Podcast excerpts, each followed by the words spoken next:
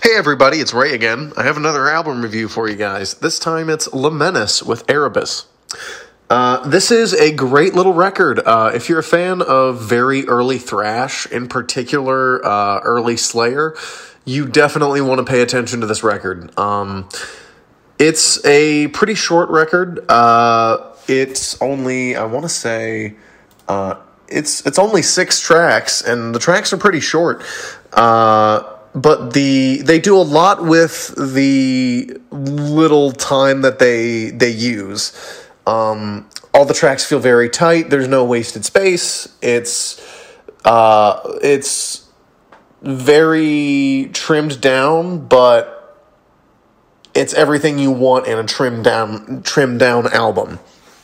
Um, I'm a huge fan of the uh, guitar in this.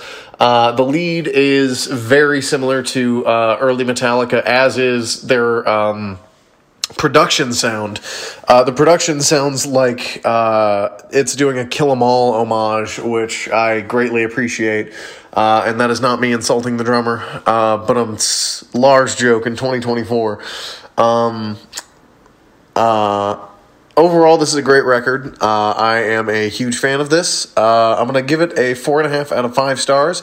If you are a fan of uh, like Reign in Blood era Slayer, this is something you're going to want to go with. Um, once again, uh, this is uh, at Ray is a movie nerd on Instagram. Thank you very much for listening, and stay tuned to the uh, Brutally Delicious podcast.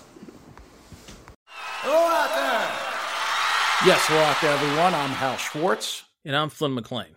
Together, we host None But the Brave, a podcast dedicated to the music and career of Bruce Springsteen.